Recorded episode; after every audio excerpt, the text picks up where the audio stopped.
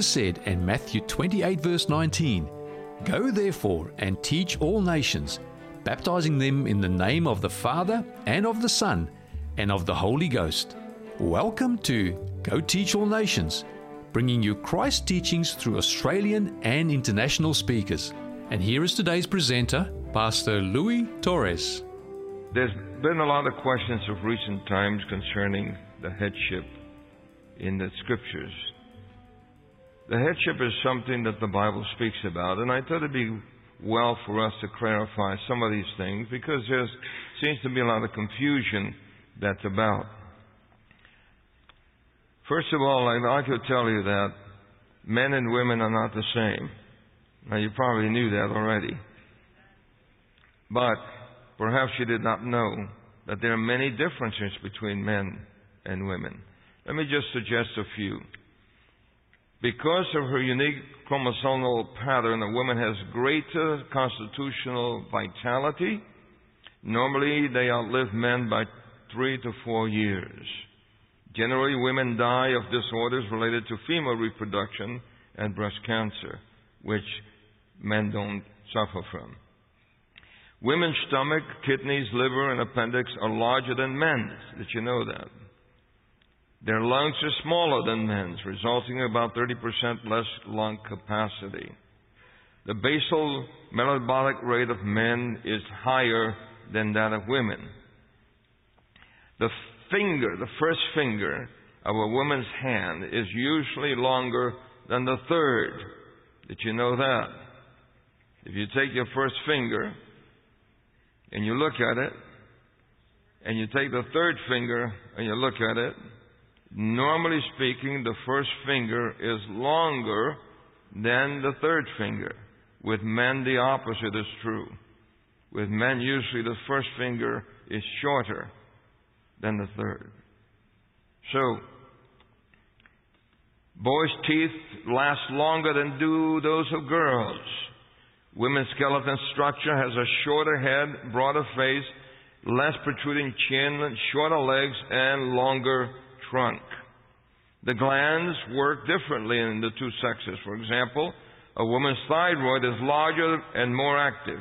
It enlarges during menstruation and pregnancy, which makes her more prone to goiter, provides resistance to cold, and is associated with a smooth skin, relatively hairless body, and a thin layer of subcutaneous fat that are important elements in the concept of personal beauty.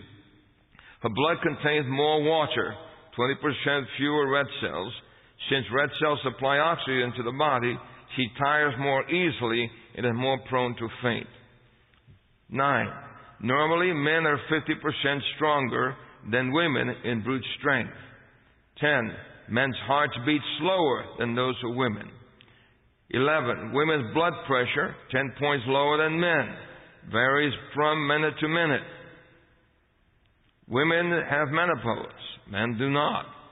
Women can withstand high temperatures better than men because their metabolic rate is slower or slows down less.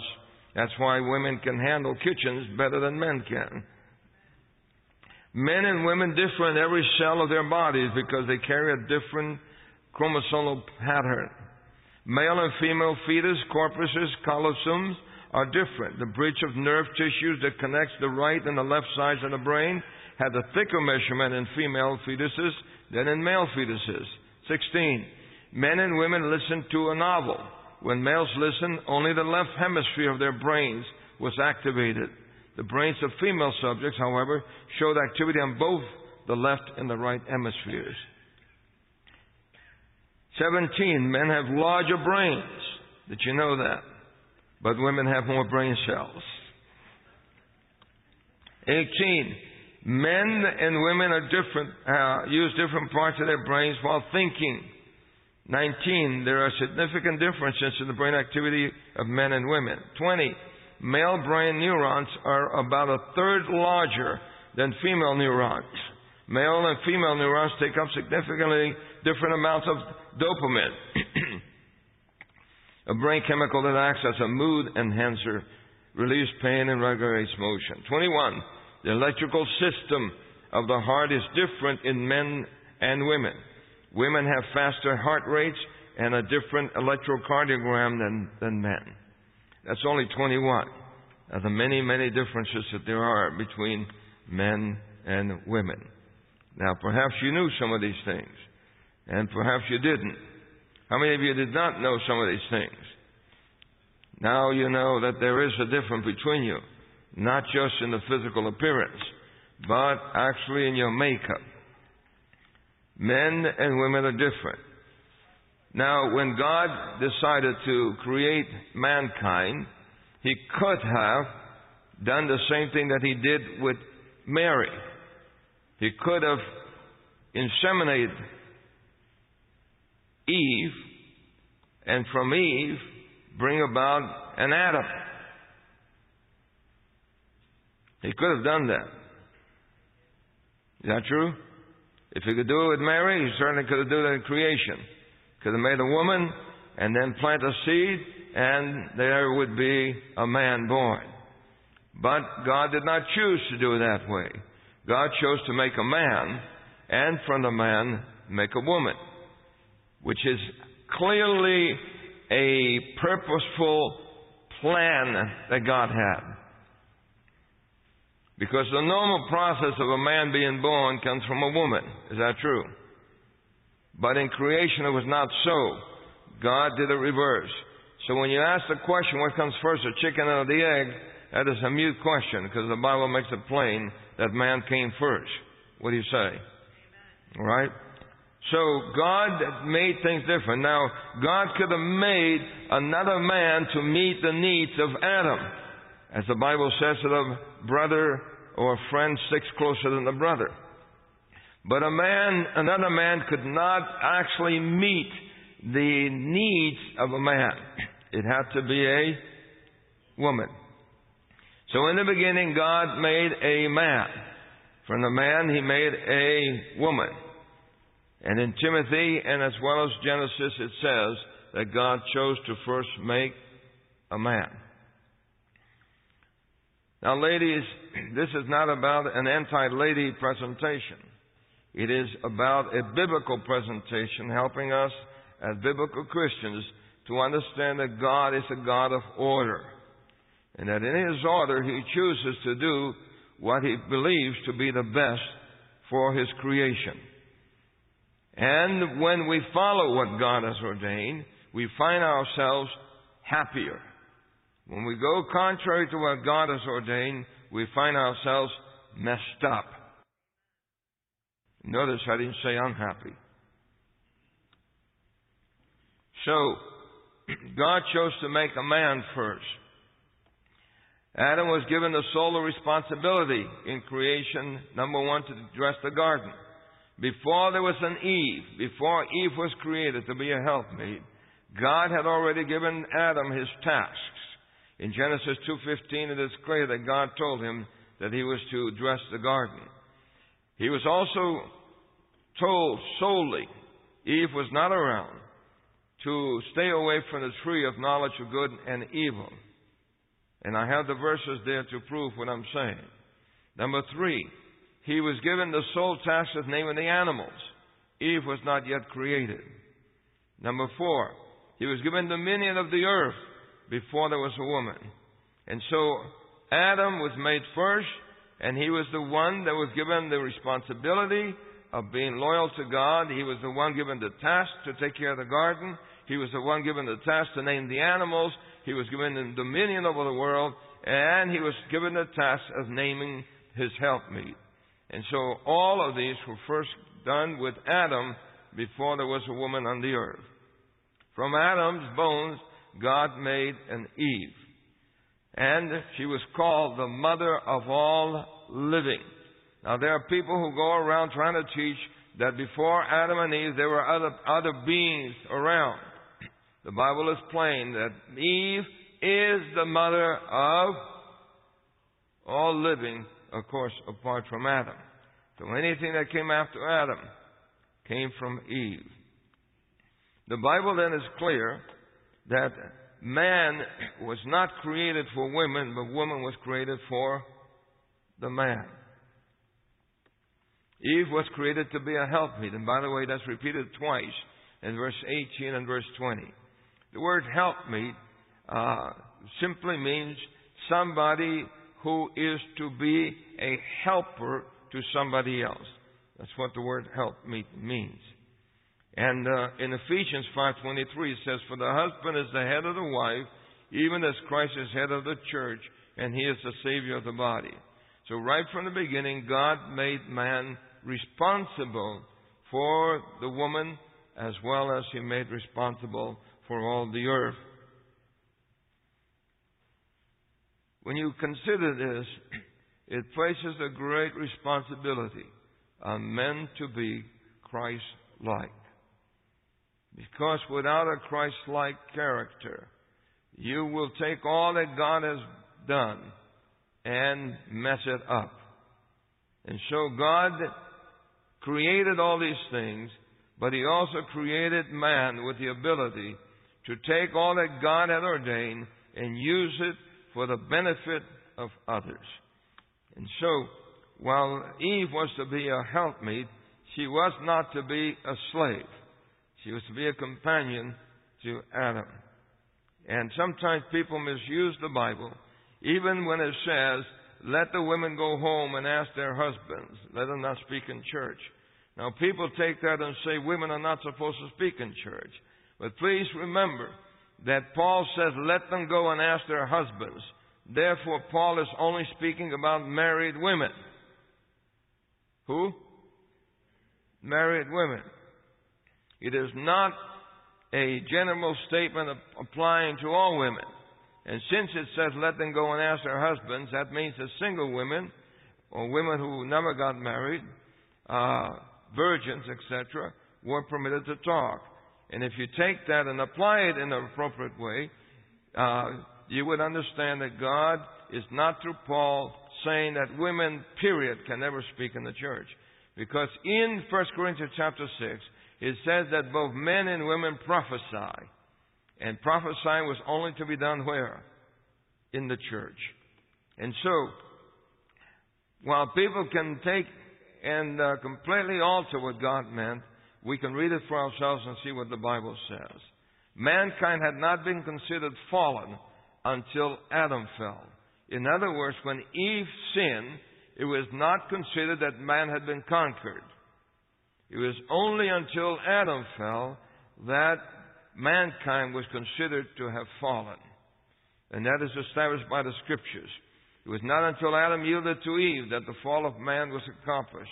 You can look at Job 31 verse 33 and Romans 5 and verse 14.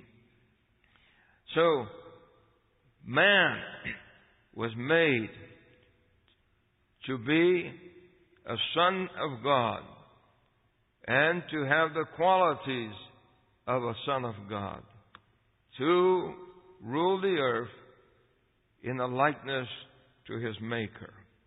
But unfortunately, when Adam yielded, it is interesting when, when God went to look for the pair, the Lord did not say, Eve, where are you? But rather he said what? Adam, where are you? Why did he single out Adam and not Eve? Because Adam was the one that God had made who had the responsibility to keep himself and all that God had given to him loyal to God. But Adam failed. He did not keep his wife close to him. So, gentlemen, remember that. Keep your wives close to you. What do you say? Some of you are smiling. And so, because Adam failed, God, when he went to look for the couple, he called out for Adam. And the question he said, uh, when Adam said, I was afraid, I was hiding, was, What did you do? Did you do, eat of the tree which I told you not to eat?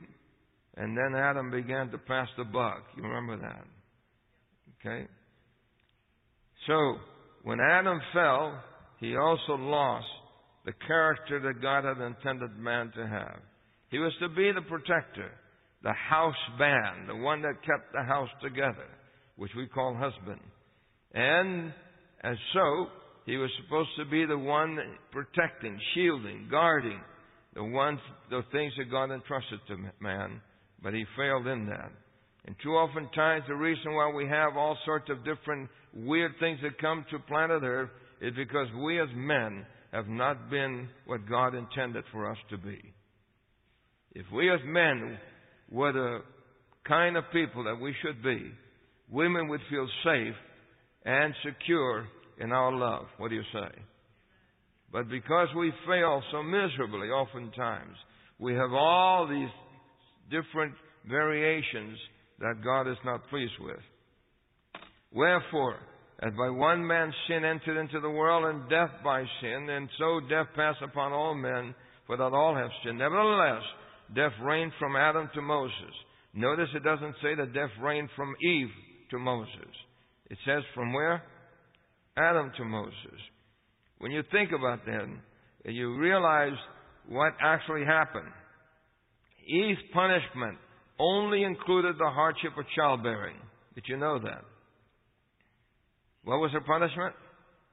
It only included what? The pain of childbearing. And her desire being to her husband, and that he should rule over thee. That was her punishment. Adam's punishment was much graver. It is far more extensive. The burden of the weight of the transgression was placed upon him, and it was of a global nature. Adam's punishment, the Bible says, Curse is the ground for thy sake. In sorrow shalt thou eat of it all the days of thy life. Thorns also and thistles shall it bring forth to thee. And thou shalt eat the herb of the field. In the sweat of thy face shalt thou eat bread, till thou return unto the ground. For out of it was thou taken, for dust thou art, and unto dust shalt thou return. And then God said, Man has become like one of us. Therefore we need to put him out of the garden. And so, along with Adam, Eve had to leave her lovely home. God then charged Adam with the global responsibility for what had happened, not Eve. Therefore, it means that God held Adam responsible and not the woman for the mess that we have in planet Earth. Even though men like to blame women. Is that true? Some of you are smiling again. Most of the problem is that, as I said, we have the responsibility for all that takes place on this planet. And so God ordained an order. Now, you and I may not agree with it. We may not like it. We may not think that it's a wise thing to do. But God, in His wisdom, established an order for the well-being of society, for the well-being of the family, and for the well-being of the individual. If we were as a people to maintain our relationship with God as God has established it, I think families would be happier, and I think children would be happier as well. And so, order is a primary reason why the Lord inspired Paul to write the counsel. Wives, submit yourselves unto your own husband as unto the Lord. Sometimes men just quote the first part. Which part do they quote? The first part. Wives, submit yourselves unto your husband. I'm the boss. But it says, as unto the Lord. And he repeated the counsel again to the Ephesians when he's Colossians, pardon me, when he said, Wives, submit yourselves unto your own husbands, as it is fit in the Lord. Husbands, love your wives, and be not bitter against them. And so, we find the counsel for the purpose of order. You and I know that even in a kitchen, you cannot have two queens. Is that true? How many queens can you have in your kitchen? Only one queen. And as much as you might like to be friends with somebody else, when they come to your kitchen, you may relent. You may say, you take over the kitchen. But that's only temporarily. Because when you come back and you discover something missing, then all of a sudden it's your kitchen. Or when you discover something is broken, then all of a sudden, oh, she broke mine. Isn't that true? So, how many queens in the kitchen? Only one queen. And how many kings? One king. Otherwise, you'll have a two headed beast. And a two headed beast doesn't function. All right? It is when we actually follow and practice what God has ordained that we find the perfect unity that God intended for us. God is a God of order. And there are people who are charging that, uh, you know, there's no such thing as a headship. There's no hierarchy. And that is not true. That is only an argument because people are unwilling to submit themselves to the order that God has ordained. We know that in heaven there's an order. Who is in charge of heaven? It is the Father. Who is it? It is the Father. And Jesus submits himself willingly to the Father. You can see that in Mark 13:32 and John 8:28 and 10:18. Angels submit themselves to Christ and they obey his orders willingly, happily. And in Hebrews chapter 1 and 6 it says that all of the angels shall bow before Christ. Now, if you're before somebody, that means that there's a hierarchy. Is that true? You recognize somebody higher than yourself. And there's nothing wrong with that, by the way. Because if you're meek and lonely and lowly, there's no problem with bowing down. It's only when you're proud that you have a problem bowing down to somebody. I remember when I, before I became a Christian, I was a very proud person. And I wouldn't bow down to anybody. But when I became a Christian, I was, I was drafted. And I remember at my first day of induction, that to kind of make us humble, they gave us assignments. And the assignment they gave me was to clean the commodes. And they thought that would break my pride. But Christ had already broken them, so they were too late. So when I went to the commode, I said, whatever your hand findeth to do, do it with how much? With all your might. So I cleaned that commode better than anybody else had cleaned it before. Why? Because with me it's no more an issue of pride. It was a willingness to submit to Christ, even though what they had asked was not necessarily my job. Among the angels, there is a chain of commands. We have cherubims and we have what? Seraphims. And we know that the cherubims stand before the very presence of God. And we know that Lucifer was one of those cherubims. And so there is a chain of command in heaven. And it's interesting that when there was a battle in heaven, it doesn't say that the angels fought against the angels. It says that Michael and his angels fought against the dragon and his angels, which means that there was someone in charge of both camps. What do you say? Is that clear? Yes. And so in the scriptures, there is a chain of command even in the angels, but they happily work together. I remember one time, I, uh, when I first became a Bible worker, I was working with a pastor, and it was a delight to work with that pastor. He didn't seem to have a jealous bone in his body. I was one of those soul winners that even though I had never been trained, and I only had one year of, ed- of college education, I was bringing people into the Lord all the time. And the pastor, he would just glow and say, look what the Lord did to Brother Torres. Another soul, amen. Another soul, amen. In fact, that year, the first year of my uh, Bible working ministry, there were 33 people baptized. And that pastor was just excited that uh, Brother Torres is what he used to call me, We had won all these people. Well, he got changed. He got sent to another district. And a new pastor came in to take his place.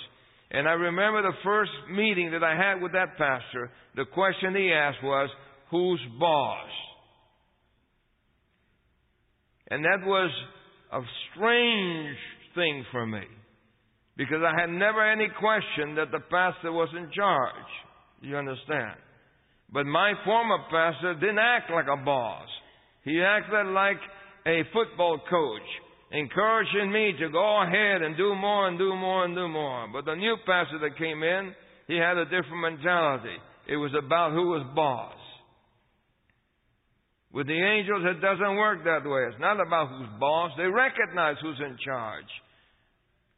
But Jesus serves them all. And so, man is made lower than the angels. He says a little lower, but it doesn't matter which notch you are. If you're lower, you're lower. And so, you find then that there's a Father and there's a Son and a Holy Spirit, and you find that they are in charge of a, a retinue of angels that have cherubims and seraphims who are in the chain of command. And then coming down to planet Earth, we find that man was made in charge of all the animals and in charge of all that God had given to him. And so there is a chain of command that works even in the family. What do you say?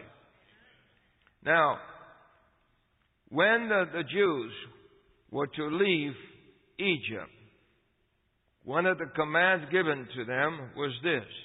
God says, Speak unto all the congregation of Israel, saying, In the tenth day of this month shall they take to them every man a lamb according to the house of their fathers, a lamb for a house. God was about to establish something called Passover. But I want you to notice something interesting. Then Moses called for all the elders of Israel and said unto them, Who did he call? The elders. And by the way, so you know, elder is a masculine term never applied to women in the Bible. Did you hear what I said? Elder is a what? A masculine term never applied to women in the Bible. And so, Moses called the elders of Israel and said unto them, Draw out and take you a lamb according to your families and kill the Passover. You shall take a bunch of hyssop and dip it in the blood that is in that basin and strike the lintel and the two side posts with the blood that is in the basin. And none of you shall go out of the door of his house until the morning. I want you to notice something important here. God holds the men responsible for the salvation of the family. When this, the angel that was to come uh, of destruction throughout Egypt, it was not the women that were called to bear the responsibility of the safekeeping of their families. It was the men, the elders. And they had a responsibility. They had to take the blood and put it on the lintel to protect their families. And they themselves were to stay with their families inside their home. Obviously, God ordained that, and that Passover feast was to be practiced until Jesus, the Passover lamb, was to come. Sacrifices also were made primarily by man. Abel is registered as the first one to offer a lamb. After that, we find that it is Noah. And after Noah, we find that it is Abraham and Isaac and Jacob. And finally, they, when the sacrificial service was established in the tabernacle, it was the men that were supposed to bring their offerings, their sacrifices, before the tabernacle. When the, the day of atonement was complete, it was a man that was to take the scapegoat and take it out into the wilderness and let it go out to die. So, if you see, even when it came to the priesthood, it were only men that were to be priests. And by the way, I should tell you this, that when Aaron was chosen as a priest, there was a challenge to that priesthood by a woman. Her name was Miriam. And she challenged that, and God punished that woman for daring to, to challenge what God hath ordained, not what Moses hath established, because God is the one that selected Aaron. And God is the one that said that Aaron shall be my minister. It was not about Moses. And when Miriam, who obviously must have changed Moses' diapers, said, Look, I'm your bigger sister. You're not better than me. I'm the one who took care of you. I'm the one who, who rescued you and uh, told that princess that I, uh, that I had somebody to take care of you. I'm the one, Moses. It was not about Moses. It was about what God had ordained. And God had ordained that man. And then when men challenged the position, it's interesting that Korah said, We are all holy. What was he doing? he was quoting or misquoting what God had said. God had said, You shall be a holy nation and a royal priesthood. And they took that to mean that they were all holy. And so Korah misquoted God in saying, We are all holy. Why are you making yourself more holy than we are? Look at all these prints, 250 of them. We're all holy. Well, that's not what God meant when He said, You shall be a holy nation, a royal priesthood.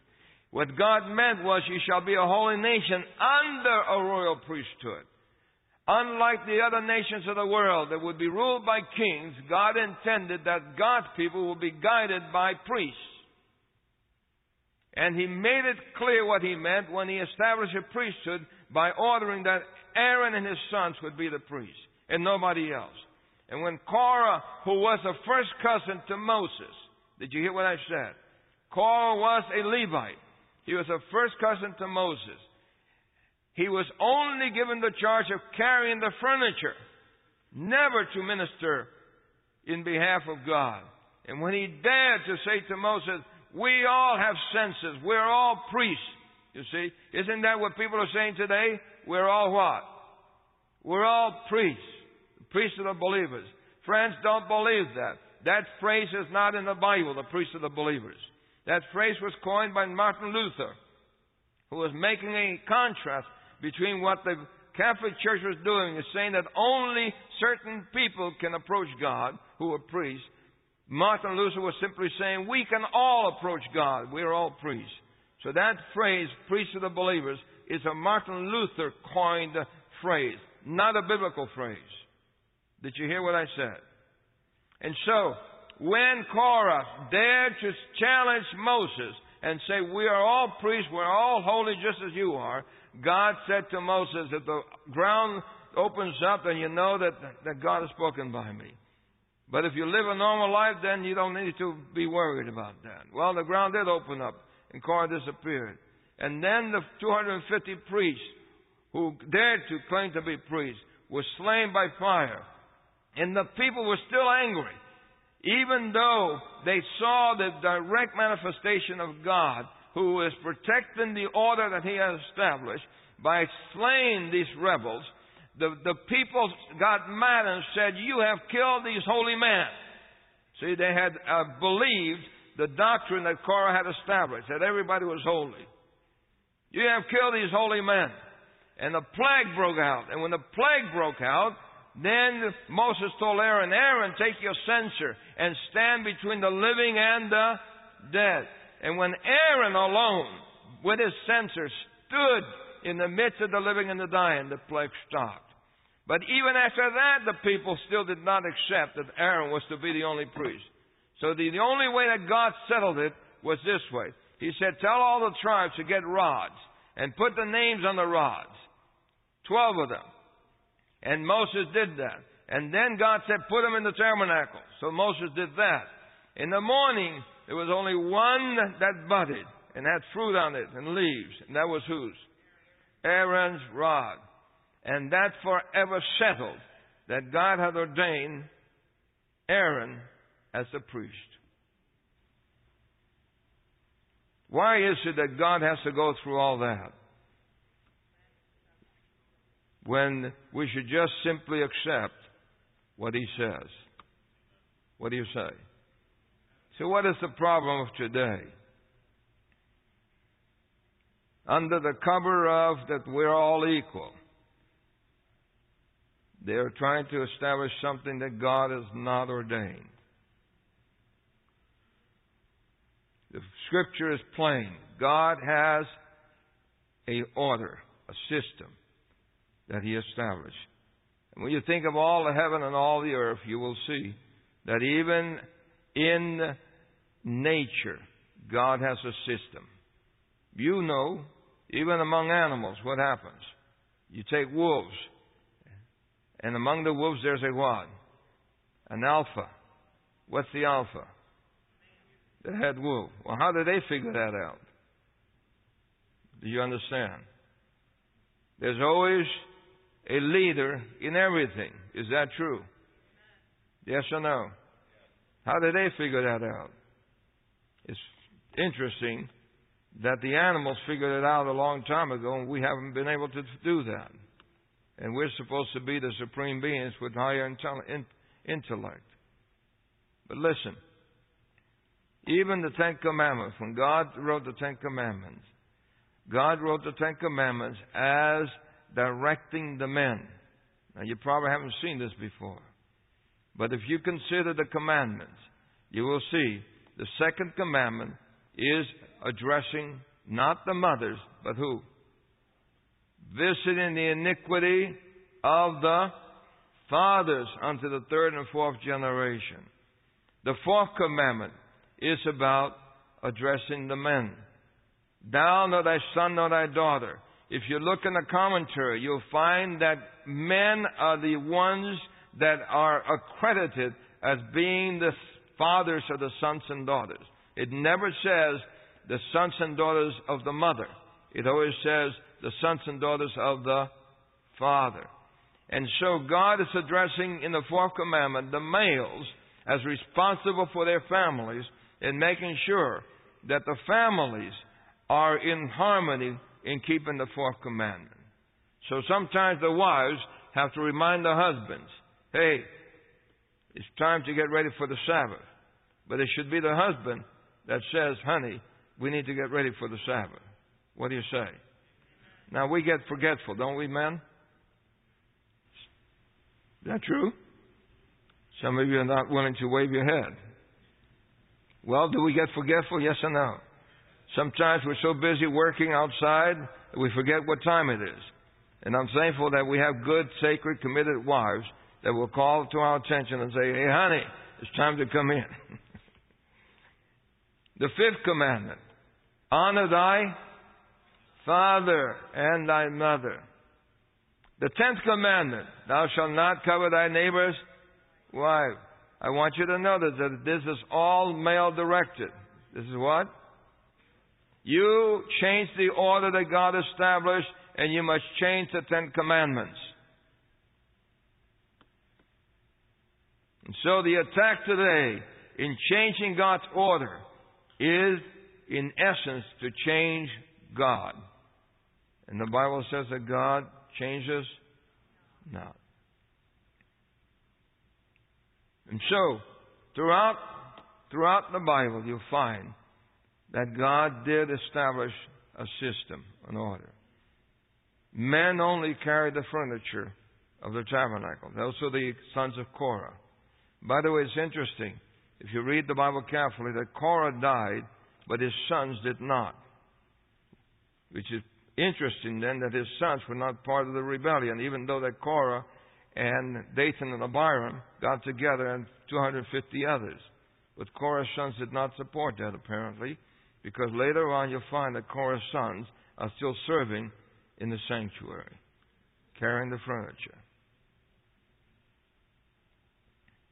And by the way, the young man who touched the ark and died happened to be a person who violated what God said that only certain people could handle the ark. Only males could be priests. In the Jewish economy, women were never priests. Only males became priests.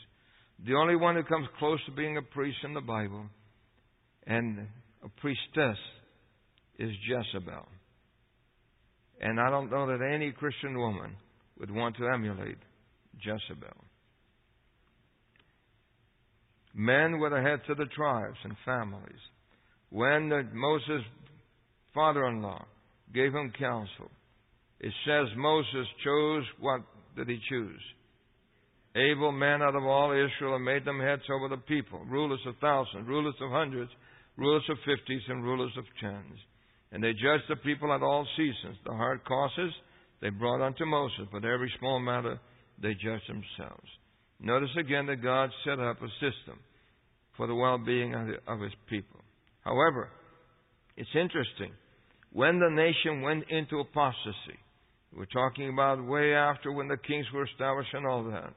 When Israel went into apostasy, then the order that God had established changed.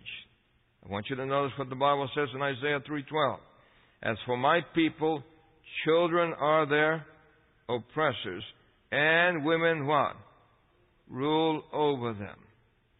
So when Israel went into apostasy, the order that God had set up changed. Now, it is clear then that there were some women, Athaliah, Jezebel, and other women, who chose to become leaders in Israel. But it was not God's plan. And in fact, if you read carefully in Jeremiah, you'll discover that the women began to participate in making uh, offerings unto other gods, and that the men actually supported the women in that. So when the women began to participate in making offerings unto other gods, they were participating in the worship service. But they misled the nation, and the nation was completely devastated.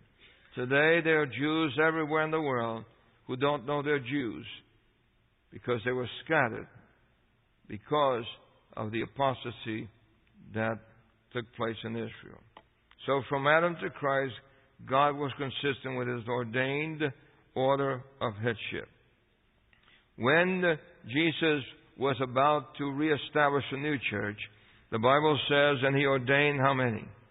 Twelve. Now I should tell you that there were many women who followed Christ, but he only ordained how many? Twelve. Twelve what? Twelve men.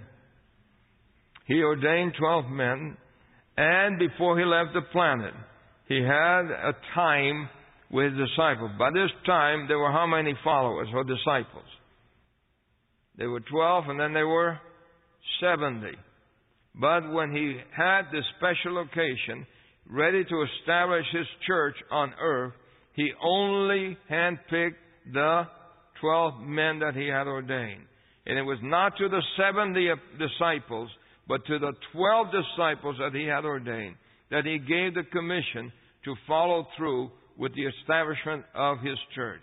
And in fact, he says that you may eat and drink at my table in my kingdom and sit on thrones judging the 12 tribes of Israel. There were women, wonderful women, who ministered under Christ, who gave uh, money to support Christ, even from Herod's uh, kingdom. Yet, Jesus selected 12. Now, people say, well, that was cultural. In those days, women were not allowed to serve, and that is not true.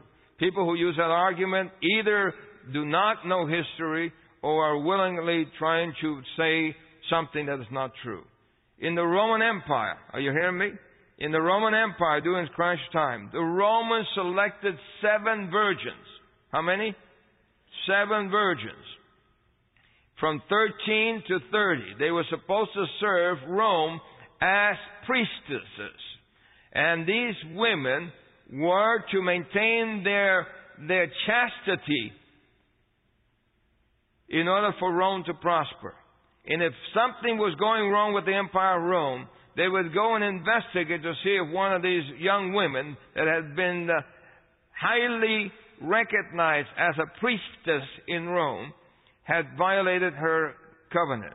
And if they discovered that one of those young virgins had violated her covenant, they would bury her alive in the ground with her head sticking out of the ground.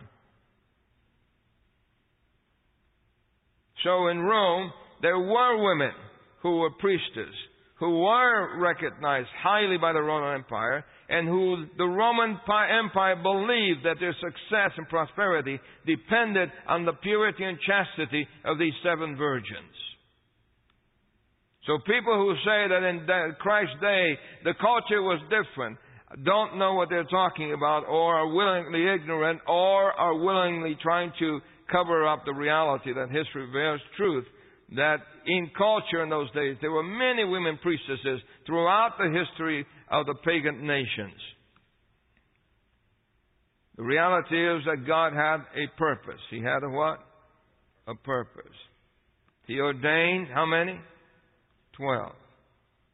And He told those twelve that they would sit on twelve thrones, which means that what the Lord had established was not just for them, but was for ever.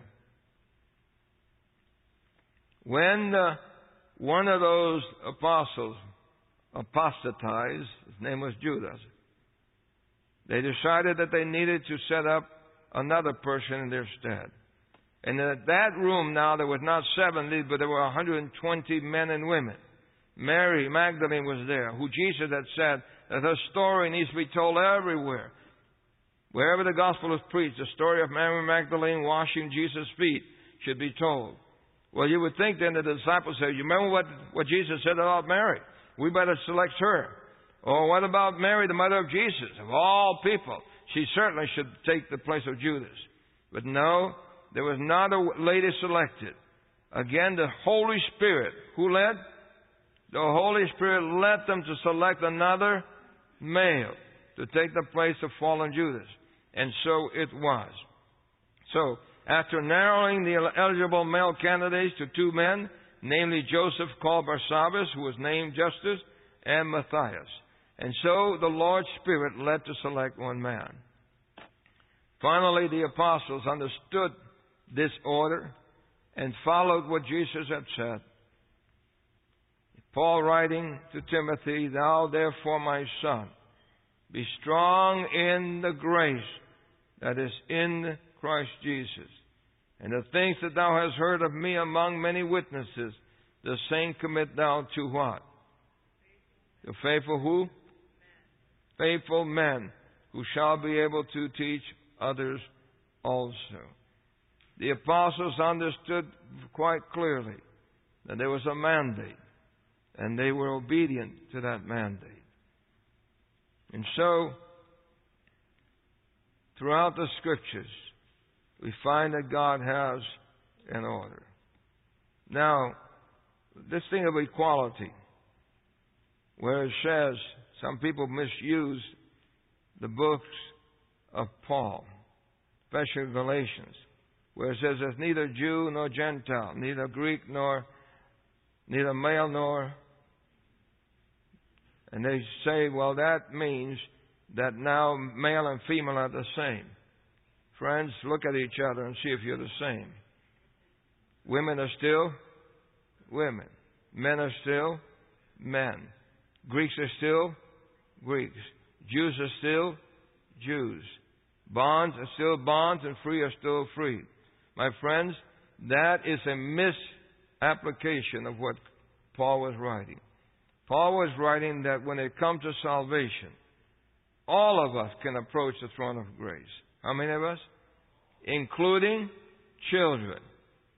All can approach the kingdom of God, irrespective of where you come from, who you are, whether you're high or low, whether you're male or female. All have the privilege to find salvation in Christ. That has nothing to do with us being the same. Listen, you can take four quarters and a dollar bill. Are they equal? They're equal in what?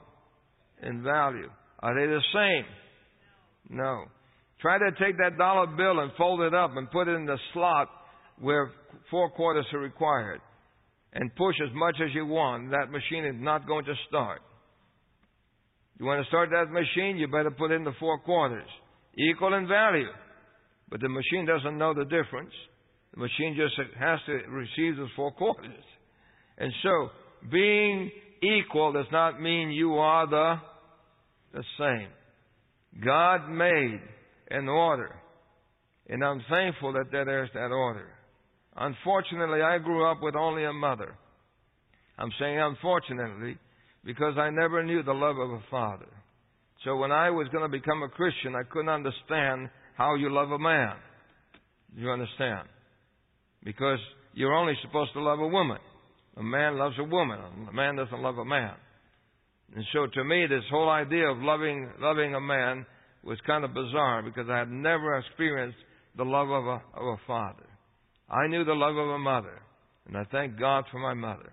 But my mother often would have to say to me, I have to be everything to you. I have to be your father, your mother, your auntie, everything. And bless her heart, she was. She was raising six boys by herself in New York City, in the slums of New York. And mother, bless her heart, even though she had no education, She was a very simple woman. She knew enough to teach us what was right and what was wrong. Even though we went the wrong way, she always prayed that we would go the right way. And God did answer her prayers. And finally, by God's grace, all of us became Christians. Praise the good Lord. And so, there's no question in our minds, even though we had no father, that we never called mom, hey dad. Do you understand what I'm saying? We never said dad to her. That would be an insult to her. We always said, mom, mommy. And every time she heard that word mommy, she always responded. She knew who we were talking to. Sometimes she made believe she didn't hear because we were after wanting this and wanting that. But she knew who we were talking to. I'm thankful that as Christians, we have clarity in the scriptures that there is a headship. What do you say? And God has established an order. What do you say? And by the way, that order that God has established in heaven will continue. It will not change. God will always be God. Thank God for that. Christ will always be Christ. Thank God for that. The angels will always be angels. Thank God for that. And the only ones that will change will be us. We will all be made equal to the angels. Now we're a little lower, but then we will be like the angels. We will be kind of elevated. What do you say? So, ladies, don't try to elevate yourself now. Wait until Jesus elevates you. And you'll be just like the angels. And men, likewise. God has promised. There is hope for us in the future. What do you say? But our hope must be based upon that which God has established for our well being, for our happiness, for our salvation, for system, for order, for regulation. You abandoned order and regulation. And that's what happened during the hippie days. I remember during the hippie days. How many people were hippies here? Any former hippies? We got former hippies that don't look hippie anymore. I remember hanging out with the hippies. And you know what, what, what was going on with the hippies? They decided to discard all order, all law, so that they could be free. And they discover very quickly that there's no such thing as freedom apart from having order. Order is something that God has ordained for His children, for our well being. And when we follow His order, we'll find safety. When we disregard His order, we'll find chaos. And what's bringing this division into our midst today is that there are well-meaning people who are who are thinking that they need to put women in the place where men ought to be, Amen. and it ought not to be. Amen. With all due respect to ladies, my wife just you know she's amazed. She said, "I can't understand it." And you know what's interesting about it? is that in our rank and file of members across the United States, and I travel all over the United States, it is only a few women who are desirous of that position. The rank and file of women across North America who are Adventist Christians have no desire to enter into that because they recognize that the Bible is clear. God has a system that He has established. And the quicker that we submit ourselves to His order, the faster that we'll find salvation. God wants to lead His children home. But He wants to lead His children home in the way that He has ordained. And the final conclusion, in that verse in Peter where it says, You're a royal priesthood, a holy nation. What God is doing through Peter is telling the apostolic church that now they hold the position that ancient Israel held. That They were to be a holy nation with a royal priesthood. The difference is this Christ is our royal priest. And under Christ, we are to be a holy nation. And all of us, all of us, should submit ourselves to that which God has ordained for His church. I praise God that we have a church that recently voted in the right direction. What do you say? Amen. It was clear. And I hope that by God's grace, we will continue to hang together. But listen, we are told that the church will appear as it has fallen. Now, if it appears, it doesn't mean it does fall. It only what? Appears as it has fallen. Some people say, well, that's only, that's only spiritual people. No. It is the church. The church will appear as it has fallen. But it will go through while sinners in Zion will be sifted out. So friends, listen. When I fly in airplanes, and I fly in many airplanes, I have a million plus miles in United and a million plus miles in Delta. So that tells you that I've flown to the moon several times back and forth. But listen, when the pilot says, we are going into turbulence, jump out the window. Know what he says? What does the pilot say?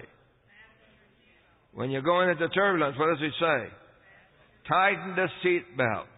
So, friends, brothers, and sisters, we are in turbulence right now. This is not the time to jump out the window. This is the time to do what? Tighten your seatbelt. Stay in the church, even though it will appear as it has fallen. Remember, it only appears, but it will go through. There is hope for God's people. What do you say? How many of you rejoice in that hope today? Amen.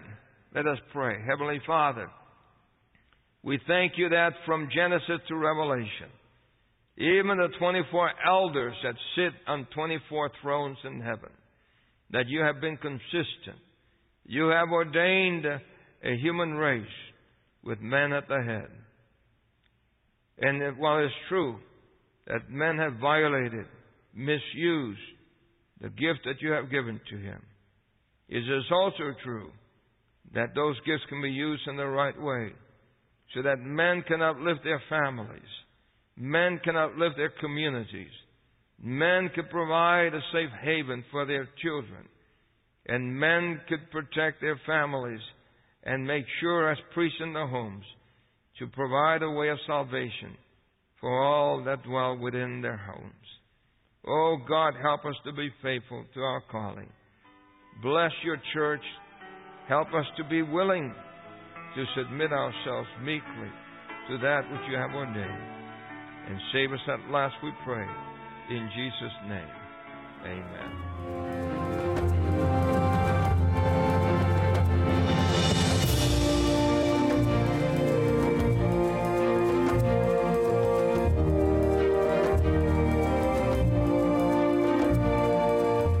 This message was made available by American Christian Ministries. For more resources like this, visit AmericanChristianMinistries.org or download their free mobile app for Android or iOS.